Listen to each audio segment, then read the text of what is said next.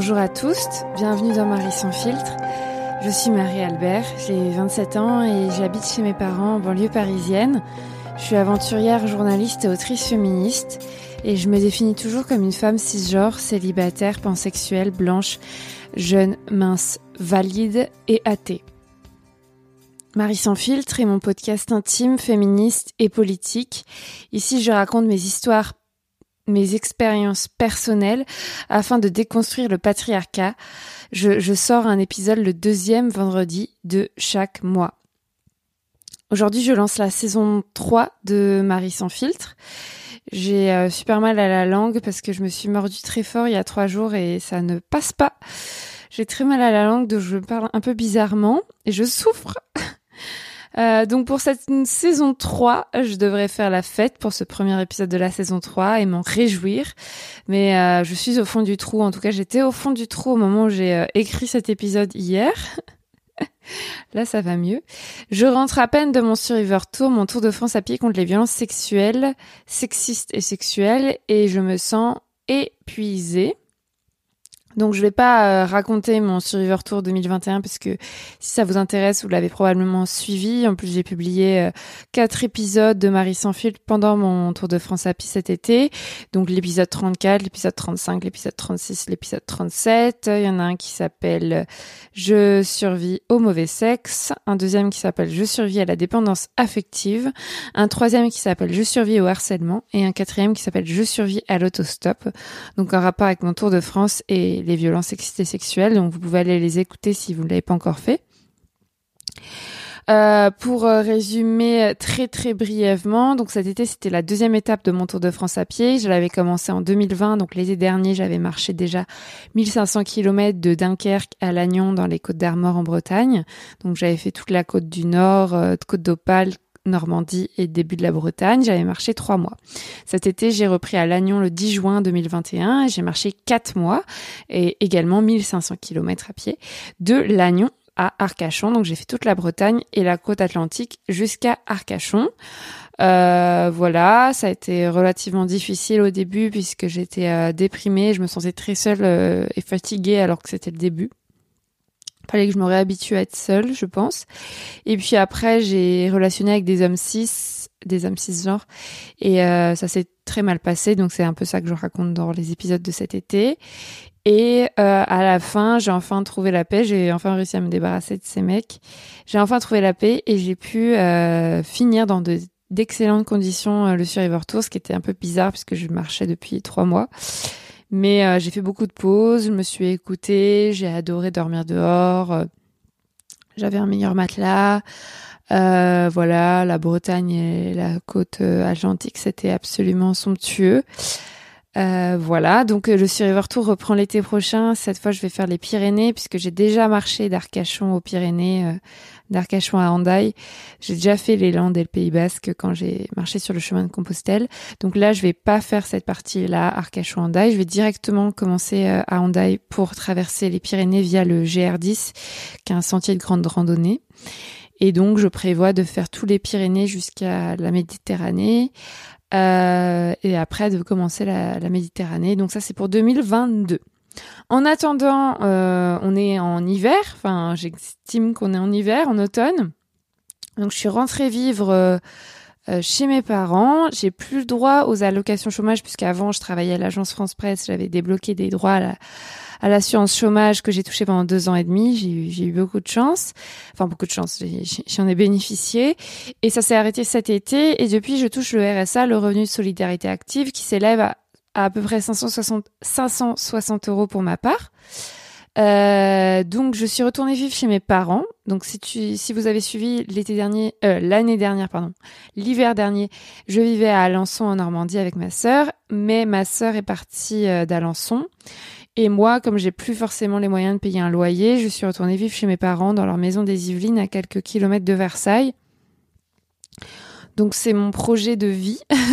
enfin non, je veux pas du tout vivre ici, mais euh, mais euh, mais pour l'instant, j'ai pas vraiment de solution euh, d'hébergement qui me convient. Surtout que l'été, je pars marcher, donc c'est pas c'est pas du tout pratique de déménager tout le temps, de prendre des appartes pour six mois. Enfin, ça, ça vaut pas le coup. Surtout le prix que ça coûte. Et surtout, je sais pas où je veux vivre et avec qui. Donc, pour l'instant, je suis retournée chez mes parents, c'est le plus pratique. Euh, mais euh, Yel se dispute à la longueur de journée. Ils sont toxiques entre elle et eux.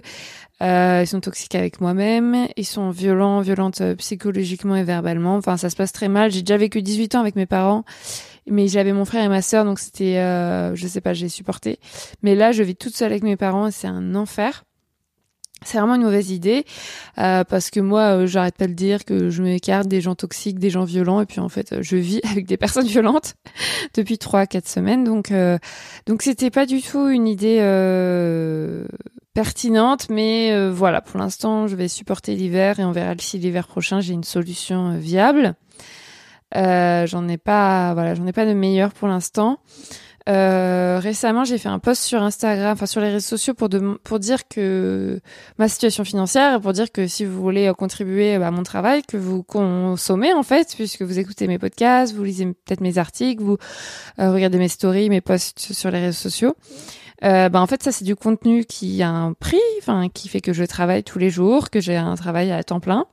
Et donc j'ai fait un post pour dire que vous pouviez contribuer à ma cagnotte Tipeee pour euh, rémunérer, participer un peu à la rémunération de ce travail. Euh, j'ai des articles qui sont publiés dans la presse, mais ça, ça c'est pas si fréquent et c'est très mal payé. Euh, donc, euh, donc les personnes, beaucoup, enfin quelques personnes ont répondu à mon post sur les réseaux sociaux où je parlais de cette cagnotte Tipeee en disant que euh, j'avais qu'à prendre un vrai travail, que si mes allocations chômage étaient terminées, j'avais qu'à prendre un vrai travail, euh, que je pouvais pas vivre au crochet des autres comme ça et passer mon temps à faire la manche.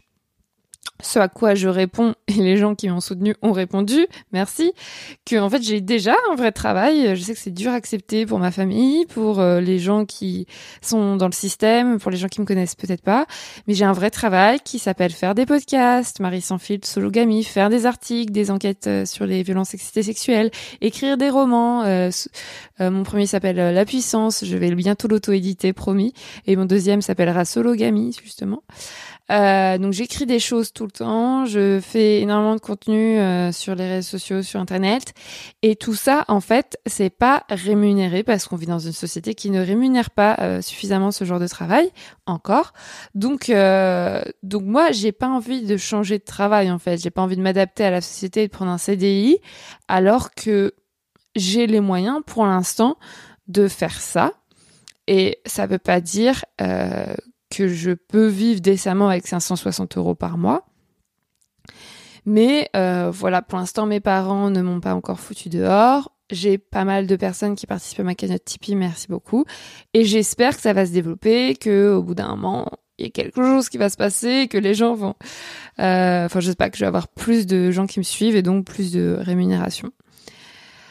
Voilà. Bon, à terme, j'aimerais bien acheter une euh, une habitation légère euh, comme une tiny house ou une roulotte ou quelque chose pour euh, m'installer dans une communauté écolo et lesbienne dans les Pyrénées. C'est, enfin, je sais que ça paraît totalement bobo et cliché, mais c'est vraiment ce que je veux faire. C'est juste qu'il faut trouver la communauté, il faut trouver l'endroit et il faut acheter la tiny house, etc. Voilà, donc vous avez bien compris que je vais bientôt passer au sujet de l'épisode, vous inquiétez pas. Vous avez bien compris que l'été, euh, je marche euh, le long des côtés des frontières et que l'hiver, j'écris à mon bureau, pour l'instant situé dans la maison de mes parents. Ma vie n'est pas difficile, mais elle est précaire et donc la violence entre mes deux parents me fait beaucoup souffrir. Voilà, je reparlerai de mes projets d'habitat alternatif dans le prochain épisode de mon autre podcast Sologamie pour les célibataires qui n'ont besoin de personne. Et je vais recevoir une invitée qui s'appelle Charlène et avec laquelle on va parler justement de comment on fait quand on veut être euh, habité solo, euh, mais pas dans dans un appartement toute seule, dans un habitat alternatif, en communauté, etc. Donc cet épisode sort en, décembre 2021. Euh, pour ma pour Sologamy, c'est le premier mardi de de chaque mois et pour Marie sans filtre, c'est le deuxième vendredi de chaque mois. Donc ça fait un épisode de Sologamy par mois et un épisode de Marie sans filtre par mois. Mais aujourd'hui, ici, dans Marie sans filtre, je vais vous parler d'un tout autre sujet. Je vais vous parler de la pénétration sexuelle. Dans ce 38e épisode, je vais détailler ma sortie de la sexualité phallocentrée. J'arrête la pénétration vaginale par un pénis. Vous avez bien compris, c'est vrai. Euh... Mais avant ça, je voulais citer un commentaire reçu au sujet de mon podcast. C'est mon nouveau rituel en début de podcast. Normalement, je vais, je cite un commentaire positif, mais comme je déprime présentement, je vais prendre un commentaire négatif histoire de me tirer un peu plus vers le bas. Donc, je voulais citer euh, Sli Sli Sli, c'est son pseudo, qui le 25 juin 2021, je marchais donc je ne l'ai pas vu à ce moment-là. Le 25 juin 2021, a laissé l'avis suivant sur Apple Podcast, qui doit être sa plateforme d'écoute. Euh, ce commentaire est titré Condescendance envers les hommes. Je vais maintenant le lire. Je suis très attristée des mauvaises expériences que cette jeune fille a eues avec les hommes, mais tous les hommes ne sont pas ainsi. Et pourtant, toute la jante masculine, sans exception aucune, en prend pour son grade. Et malheureusement, elle ne voit, que le mal, mal, donc euh, M-A-L-E slash M-A-L, en eux.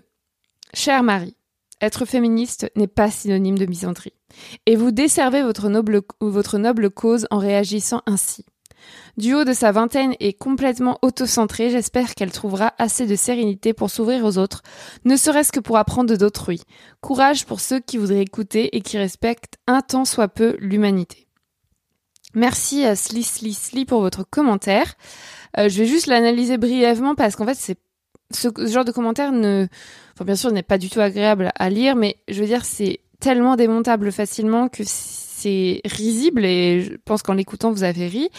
Donc déjà c'est un mec cis je pense puisqu'il parle, enfin en tout cas un mec qui parle puisqu'il est genré au masculin euh, dans ce commentaire. Donc déjà un mec qui me donne son avis sur mon podcast Marie sans fil qui est un podcast féministe.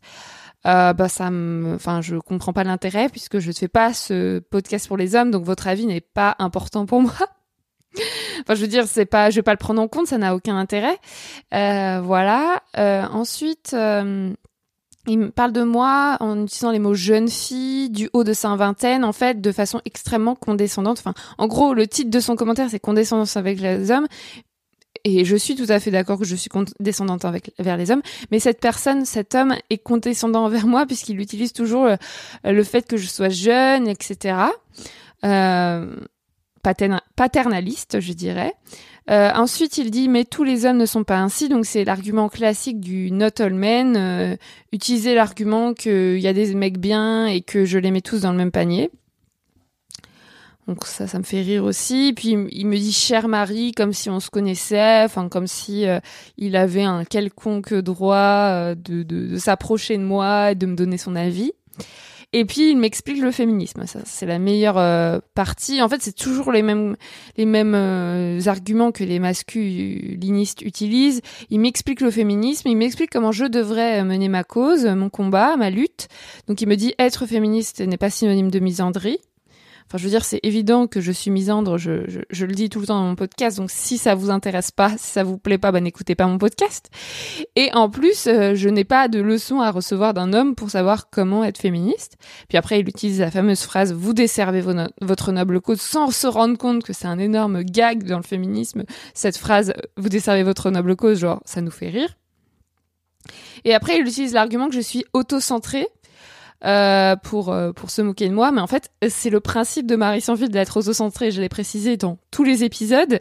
C'est le principe du podcast de partir de mes expériences intimes pour en faire euh, euh des, des manifestes politiques et en fait, c'est toujours pareil. Si vous aimez pas m'entendre parler de ma vie et vous aimez pas le fait que je sois auto-centrée, ce qui est totalement vrai, je suis égocentrique, je suis auto-centrée, mais n'écoutez pas mon podcast, ne suivez pas ce que je fais. En fait, c'est c'est toujours pareil.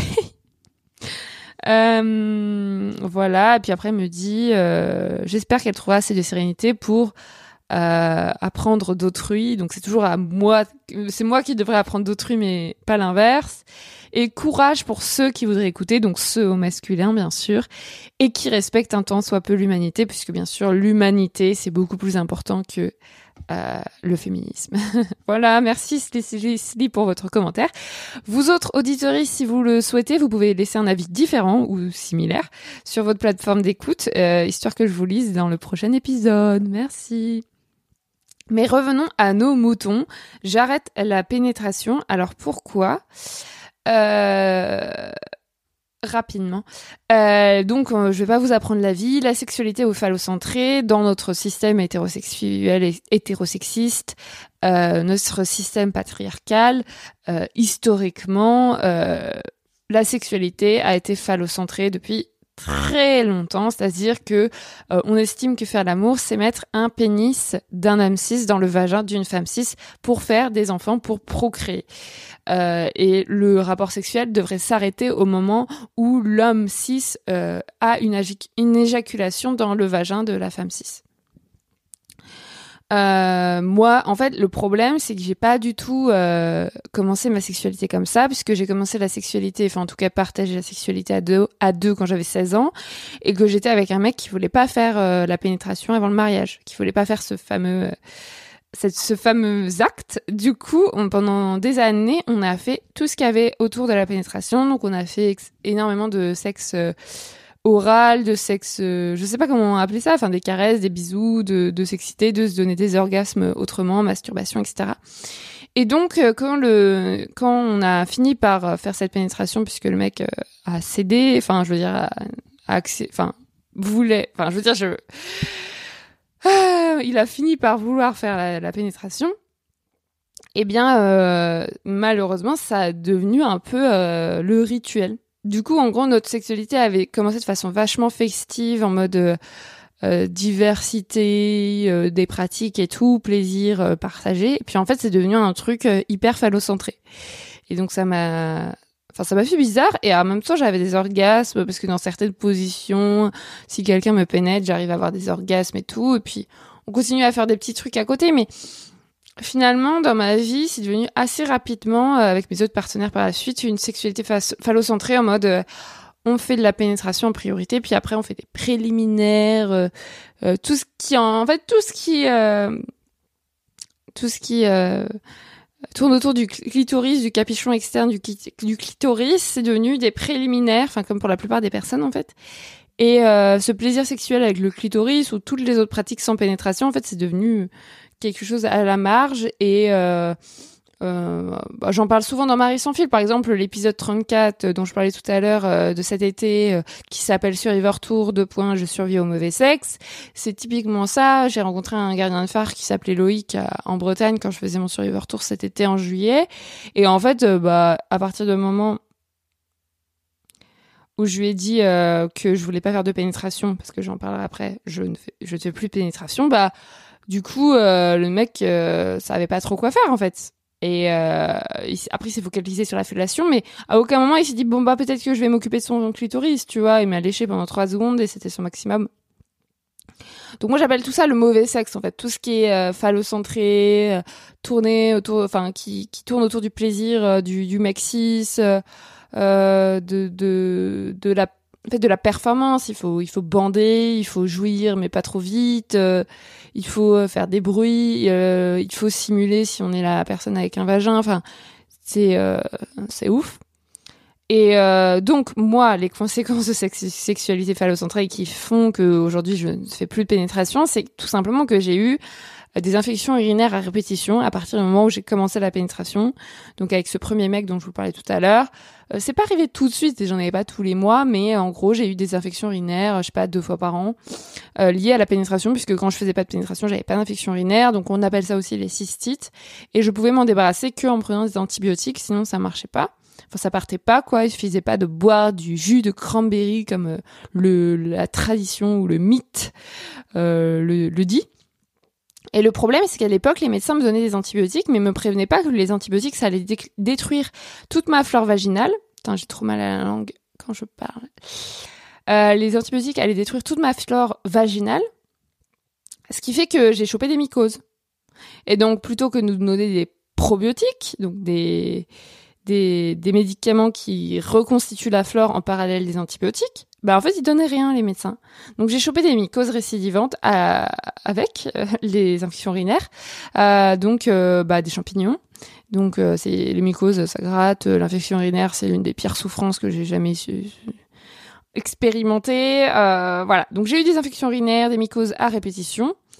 Et puis, euh, malheureusement, l'une des conséquences de ces mycoses à répétition, qui sont, je répète, toujours causées par cette pénétration vaginale, par un pénis, ben j'ai chopé une vestibulodynie. Donc je te parle, je vous parle régulièrement de ma vestibulodynie, qui est une pathologie vulvaire. Donc j'ai mal en permanence. Là, je, là, je vous parle, j'ai mal euh, à un endroit de la vulve qui s'appelle le vestibule, qui se trouve juste à l'entrée du vagin. C'est juste un micro morceau de peau.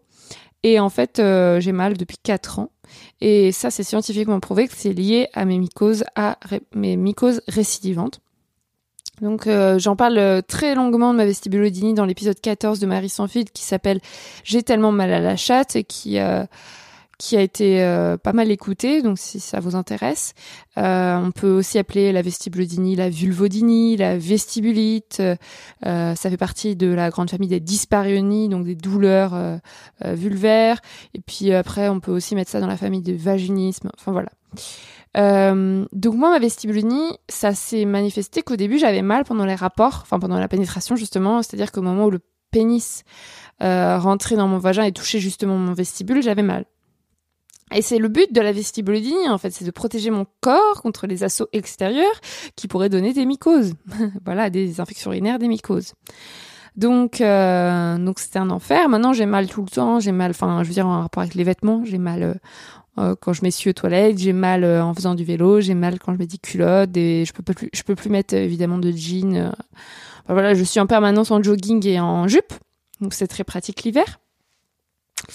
Euh, ça fait quatre ans que j'ai cette vestibulodynie et en fait au début on m'a dit que c'était dans ma tête, on m'a fait aller voir des psys, des sexologues, etc. Et il y a un mythe autour du vaginisme en général et des dyspareunies aussi du, de la vestibulodynie. Le mythe c'est de dire tout ça bien sûr c'est lié au traumatisme des agressions sexuelles que vous avez vécues. Et en fait euh, non, c'est-à-dire, bien sûr, ça peut être lié à des agressions sexuelles, à des violences sexuelles, mais euh, dans mon cas, euh, non, puisqu'en fait, j'ai eu beau voir des psys, euh, euh voir des sexologues, ma je le sais, c'est lié aux infections urinaires et aux mycoses. Et donc après, on m'a prescrit des séances de kiné. Donc euh, clairement, pendant un an, pendant deux fois six mois, j'allais voir une kiné qui euh, me massait l'entrée du vagin, qui me massait le périnée. Donc qui mettait des doigts dans ma chatte toutes les semaines à Paris et ça coûtait hyper cher. Bon, c'était remboursé par ma, ma, mutuelle, mais enfin voilà. Euh, donc voilà, je suis passée par tous les trucs et le traitement le plus radical qu'a fait temporairement disparaître ma vestibulodynie, c'était les antidépresseurs. Parce qu'en fait, c'est un, c'est un problème de neurologique des nerfs qui, euh, dès que je, dès que quelque chose touche ma zone euh, du vestibule, ça envoie au signal au cerveau qui, euh, qui répond par, par la douleur. Et donc, c'est, bien sûr, c'est dans la tête, mais ça se soigne pas en disant oui, voilà, et un mec m'a mis une main dans le fait, aux fesses, ou j'ai subi des violences conjugales, et donc, non. Enfin, voilà, c'est, c'est pas ça qui va régler le problème. Et donc, je, les antidépresseurs, pour le coup, ça agit directement sur les nerfs. Et donc, euh, à un moment donné, quand j'ai fait ma dépression en 2018, euh, liée au harcèlement sexuel que je subissais au travail, bah en fait j'ai pris des antidépresseurs pendant un mois. Malheureusement, j'ai pas pris plus longtemps, et euh, ou heureusement. Et en fait, ma vestibulodynie a complètement disparu. Mais bon, à l'époque, tout a disparu. C'est-à-dire que mon envie de vivre a disparu, ma faim a disparu, je ne faisais que dormir. J'étais un zombie. Donc, euh, finalement, euh, j'ai arrêté les antidépresseurs. Et puis là, il y a pas longtemps, quand je suis allée voir le spécialiste de la vestibulodynie à l'hôpital Béclair de Clamart, en, région parisienne. Il m'a represcrit des antidépresseurs pour la vestibulodynie parce que c'est un traitement officiel apparemment du Laroxyl et euh, franchement il me l'a prescrit en cachet mais ce truc ça déglingue vraiment j'ai j'ai fait que dormir pendant une semaine ça m'a déglingué et puis j'ai arrêté immédiatement parce que pour moi c'est pas question de prendre des antidépresseurs avec plein de conséquences pour euh, temporairement ne plus avoir de vestibulodynie alors que ça ne règle pas le problème à la, à la racine. Enfin, je veux dire, je vais pas prendre des antidépresseurs toute ma vie. Euh, surtout que je ne suis pas déprimée. Donc, euh, enfin, je veux dire, euh, je fais pas de dépression présentement. Donc, euh, voilà, je suis arrivée totalement au bout.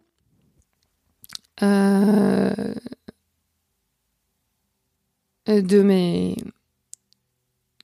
de mes de mes tentatives de soigner ma vestibulodynie. Donc moi, ce que j'ai fait, c'est que bah, j'ai arrêté de faire de la pénétration puisque ça me faisait mal, tout simplement. Euh, mais il y a beaucoup de personnes qui continuent à se forcer, etc. Enfin, c'est horrible. Et puis, euh, quand même, je pense que le mauvais sexe, comme j'en parlais au début, ça, ça a créé toutes ces infections urinaires parce qu'on sait que plus on, plus on, plus on mouille, plus on, on émet de cyprine, plus on met de lubrifiant, moins il y a d'affection urinaire et donc moins il y a de mycose, donc moins il y a de vestibulodynie. Donc le mauvais sexe en général, quand je quand je suis pénétrée en deux deux et que je ne bouille pas et que c'est pas agréable et que la personne se soucie pas de mon plaisir, bah ça crée euh, tout ça. Et donc ça c'est des vrais traumatismes pour le corps. Et donc le mauvais sexe c'est ça le problème. Hein. C'est pas euh, c'est le mauvais sexe, c'est pas une agression sexuelle j'estime puisque c'est moi qui étais consentante au début. Et donc, euh, vous avez l'épisode 29 qui parle euh, de mauvais sexe aussi. Euh, par exemple, voilà, il s'appelle Il me viole, deux points, je ne porte pas plainte. Bah, pour moi, au début, c'était pas un viol puisque j'étais consentante. C'est juste que le mec m'a pénétré hyper mal. Et puis après, au milieu de la pénétration, il a enlevé sa capote sans me le dire et, et il, il m'a repénétré. Donc, j'ai porté plainte pour viol. Et parce que je m'en suis rendu compte qu'à la fin, qu'il avait enlevé sa capote et que j'étais pas du tout d'accord avec ça. Mais globalement, l'acte était à chier, quoi. Donc tout ça, vraiment, ça traumatise mon corps. Donc la conséquence, bah, c'est la misandrie dont je parlais tout à l'heure avec le commentaire de Sli Sli Sli. Euh, la misandrie, c'est euh, ma haine viscérale des hommes, de tous les hommes, sans aucune exception. Euh, je les mets tous dans le même panier. Et aujourd'hui, je ne veux plus avoir aucune relation amoureuse ou sexuelle avec un homme cis.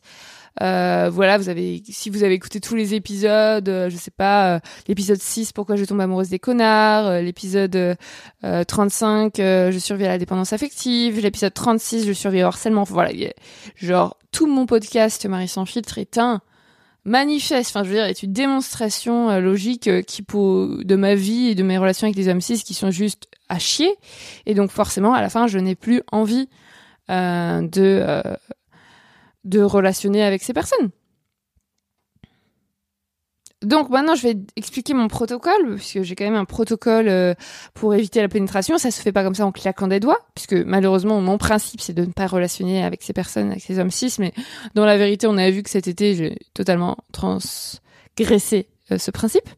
Donc, euh, le protocole, c'est qu'au début de la relation, de ma relation avec euh, quiconque, il faut que je signale mon refus de la pénétration, sachant que si on me pénètre avec les doigts, je, enfin, je vais pas choper d'infection urinaire, mais euh, ça va me faire mal quand même.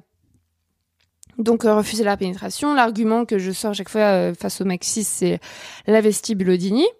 Et il faut obtenir, faut que j'obtienne l'accord de, de, la personne pour, enfin, qu'elle me dise, ok, je ne te pénétrerai pas, sachant que il y en a, par exemple, Loïc, le mec euh, euh, du phare euh, breton cet été, dont je parle dans l'épisode 34, je survis au mauvais sexe.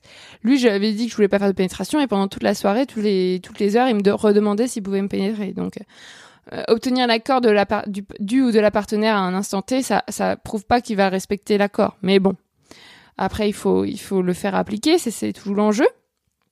Donc euh, j'ai des exemples, euh, par exemple bah, donc Loïc, et puis après il y avait sur le cargo quand j'ai fait mon tour du Laban cargo en 2019.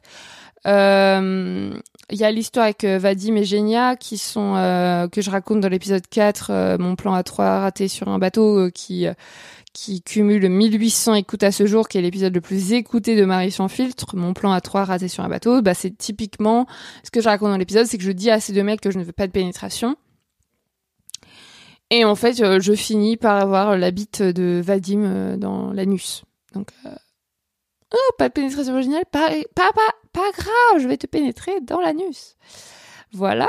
Et puis après, sur le même cargo, j'ai rencontré John, qui était un marin philippin, et Vadim et Gédien, c'était des marins ukrainiens. Et donc après, j'ai rencontré John, qui était un marin philippin. avec lui, je suis sortie pendant un mois, enfin pendant tout le cargo.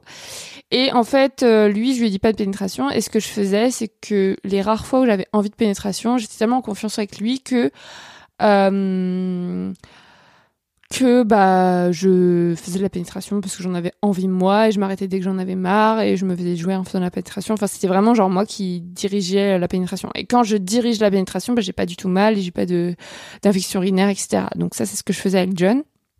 Bon, le problème avec John, c'est que par la suite, euh, on a gardé contact et moi, je voulais le revoir. Et là, au mois de février, il m'avait dit, ouais, on peut se voir au mois de mai et tout. Et je lui dis, ouais, trop bien, viens, on va à l'hôtel et tout.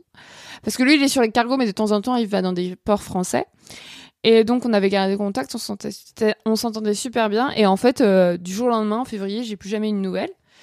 Et, et, donc pendant des mois, j'ai envoyé des messages sur Facebook, sur Messenger, sur WhatsApp, par SMS et tout. Et il me répondait pas. Et donc, bah, vu que c'était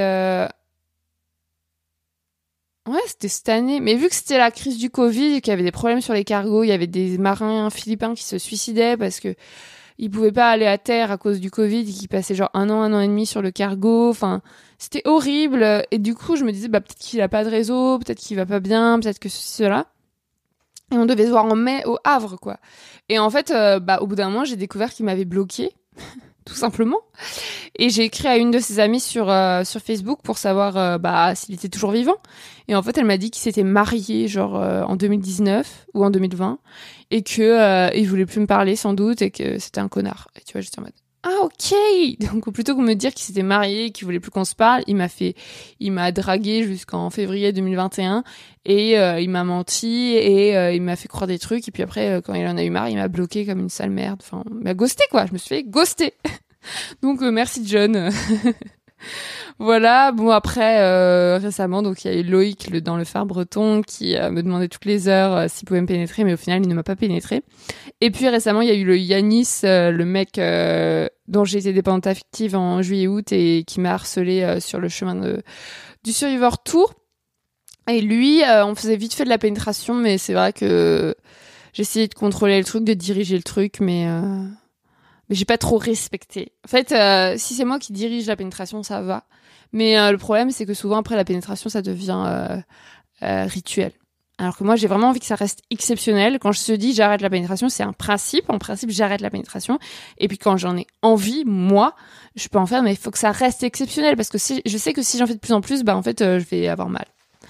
Voilà. Donc il faut que je le contrôle, il faut que je dose, etc. Euh, bah, les conséquences d'arrêter la pénétration qui pourraient vous intéresser, c'est que j'ai beaucoup plus euh, d'orgasmes, que mes partenaires ont également plus d'orgasmes, enfin en tout cas plus de plaisir, euh, que j'ai euh, moins d'infections, enfin j'ai plus du tout d'infection urinaire. Là, ça fait deux ans et demi que j'en ai pas eu, ce qui est énorme. Euh, j'ai plus de mycose, je me rappelle même pas la dernière fois que j'ai eu une mycose, c'était peut-être en 2018. Euh, voilà, ma vestibulodynie reste, ma vestibulodynie reste, mais euh, voilà, il y a du progrès sur le reste. Et je te renvoie à l'épisode 19 euh, qui s'appelle Survivor Tour de points, je survis à l'abstinence sexuelle, où je raconte aussi mon abstinence, puisque maintenant mon principe, vu que je relationne plus avec les mecs cis et que je veux pas faire de pénétration, c'est que je suis abstinente sexuelle, en attendant de baiser d'autres personnes qui ne sont pas des mecs mais que je me décoince le cul. Donc à l'avenir, voilà, c'est euh, le célibat politique euh, CF, mon podcast Sologamy, que tu peux écouter, ou le lesbianisme politique qui m'attend. Voilà. Et pour euh, compléter, j'aimerais citer quelques références qui pourront vous inspirer. Il y a l'incontournable livre de June Plat aux éditions Marabout qui s'appelle Jouissance Club. Il y a aussi le compte Instagram Jouissance Club. Je mettrai toutes les références citées dans cet épisode en description euh, du podcast. Donc Jouissance Club, elle a fait, euh, elle a fait le compte Instagram avec plein de techniques pour donner du plaisir à des pénis et à des vagins. Et après, elle a écrit un livre en reprenant ces images qu'elle avait dessinées, ses conseils pour euh, voilà avoir plein d'orgasmes différents, euh, que ce soit l'orgasme clitoridien, l'orgasme qu'on appelle vaginal, l'orgasme prostatique, etc. Et donc euh, c'est hyper intéressant si on est seul ou à deux pour expérimenter des nouvelles choses. Ensuite, il y a le livre qui est plutôt un manifeste, donc du texte de Martin Page aux éditions Le Nouvel Attila, euh, qui s'appelle Au-delà de la pénétration. Donc ça, moi, je l'ai lu et c'est vachement intéressant de voir d'un point de vue de mec cis euh, comment remettre en question euh, la pénétration, la sexualité phallocentrée et tout ce qu'on peut expérimenter au-delà pour ne pas citer chez les hommes cis la prostate qui est atteignable via bah, l'anus. Donc comme disent la plupart des féministes, si les hommes recevaient un peu plus de doigts dans le cul, il serait peut-être un peu moins chiant. Enfin, personne ne dit ça, mais c'est ce que je dis moi. euh, J'en profite pour vous conseiller deux podcasts. Le podcast est incontournable, pareil. Tout est incontournable dans ma référence. Les coups sur la table de Victoire Toyon chez Binge Audio. Donc, elle a reçu Martin Page dans l'un des épisodes des couilles sur la table. Donc, Martin Page, l'auteur de Au-delà de la pénétration que je viens de citer. Donc, je mettrai la référence de l'épisode des couilles sur la table si vous voulez pas lire le livre, mais écoutez l'épisode des des couilles sur la table, euh, dans lequel elle reçoit Martin Page. Je mettrai en description de, de, de ce podcast. Et puis un deuxième podcast qui s'appelle Hotline, qui a été lancé il y a six mois par euh, Spotify euh, et Nouvelles Écoutes, donc qui est animé par Naya Ali, qui est une journaliste sexo. Et donc c'est sur Spotify et Hotline, c'est toutes les semaines, c'est des meufs euh, hétéro, bi, euh, qui parlent euh, racisées, blanches, qui parlent de sexualité, euh, bah de tout en fait, euh, de plaisir, de violence, de de drague, de tout, d'hétérosexualité, de, de lesbianisme et tout dans dans pendant deux heures tous les vendredis. Et donc ça c'est vraiment génial Hotline pour pour se marrer et pour apprendre des trucs aussi. Je l'écoute de façon religieuse. Et puis enfin, je voulais citer euh, le site Oh My God Yes, qui est un site sur lequel je me suis inscrite il y a quelques années et que j'ai toujours pas fini d'explorer. Donc en fait, le, principe de oh My God Yes, je mettrai aussi le lien euh, en, en barre d'infos, euh, c'est qu'il donne plein de techniques pour se donner du plaisir, mais avec des vidéos et des textes. Donc c'est un peu plus précis que Jouissance Club. Et euh, la première saison de My God Yes, parce que maintenant ils ont fait une saison 2, c'était sur le plaisir clitoridien, donc le plaisir externe. Et euh, fallait payer 45 euros. Et c'est un abonnement à vie. Donc à partir du moment où j'ai payé 45 euros, bah j'avais j'ai accès toute ma vie au contenu, donc aux vidéos. Et en fait, ça donne des conseils pour avoir des orgasmes euh, en pratiquant euh, vraiment différemment la masturbation, par exemple. C'est-à-dire euh, comment par les textures, avoir des, des plaisirs différents, des orgasmes différents, par le rythme, l'intensité, euh, la chaleur, euh, les objets, euh, le mental, euh, les sextoys. Enfin, ça donne vraiment plein plein d'idées pour euh, révolutionner sa propre masturbation. Donc, à chaque fois, je me dis, il faut que je retourne sur Oh My God Yes pour visualiser les vidéos que j'ai, enfin, regarder les vidéos que j'ai pas encore vues. Parce que vraiment, c'est trop cool d'avoir des orgasmes différents et de se masturber de façon différente de temps en temps. Voilà. Euh, après, si la saison 2 de God Yes, c'est sur le plaisir interne, donc euh, vaginal. Euh, et c'est un autre abonnement. Voilà. donc je clôt cet épisode de rentrée euh, de mon podcast avec toutes ces recommandations culturelles. La saison 3 de Marie sans filtre nous réserve de très belles surprises à mon avis, mais si c'est pas encore fait, courez écouter mon autre podcast Sologamy qui décortique tous les enjeux autour du célibat, de la vie solo, de la jonction au couple et à l'hétérosexualité, de la parentalité solo, etc., etc., avec des personnes expertes chaque premier mardi du mois. Concernant Marie sans fil, je l'ai déjà dit tout à l'heure, je reviens le deuxième vendredi du mois prochain avec un nouveau, un nouvel épisode personnel. Oui, je suis complètement auto-centrée et j'aime ça. si cela ne vous convient pas, ne m'écoutez pas, je l'ai déjà dit. Ce mois-ci, je veux remercier toutes les personnes qui soutiennent directement ou indirectement mes podcasts en donnant à ma keynote Tipeee de manière régulière. Merci donc à Pierre, Florian, Tara, Blandine, Mathieu, Thomas, Héloïse, Lou, Fania, Kevin, Mathilde, Aristide, Lauriane, Manon, Elsa et Abdel. Chers auditeurs, si vous aussi vous souhaitez soutenir et rémunérer une partie de mon travail, vous pouvez vous rendre sur la page de ma cagnotte Tipeee, dont j'ai mis le lien dans la description de cet épisode, pour faire un don ponctuel ou récurrent. Cela m'aidera beaucoup, je l'ai dit tout à l'heure. Merci, merci, merci. Vous pouvez aussi vous abonner à ma newsletter pour recevoir de mes nouvelles régulièrement, euh, n'en louper aucune. Je vais mettre aussi le lien pour s'inscrire euh, à ma newsletter dans la description de cet épisode. Et l'inscription est gratuite. Si vous avez aimé ce 38e épisode de Marie sans fil, je vous invite à lui mettre 5 étoiles et à le commenter sur votre plateforme vous d'écoute. Vous pouvez aussi le partager avec vos proches ou m'écrire sur les réseaux sociaux pour me donner votre avis. Mon pseudo, c'est Marie-Albert FR sur Facebook, Twitter et Instagram. Merci beaucoup et à très vite. Bisous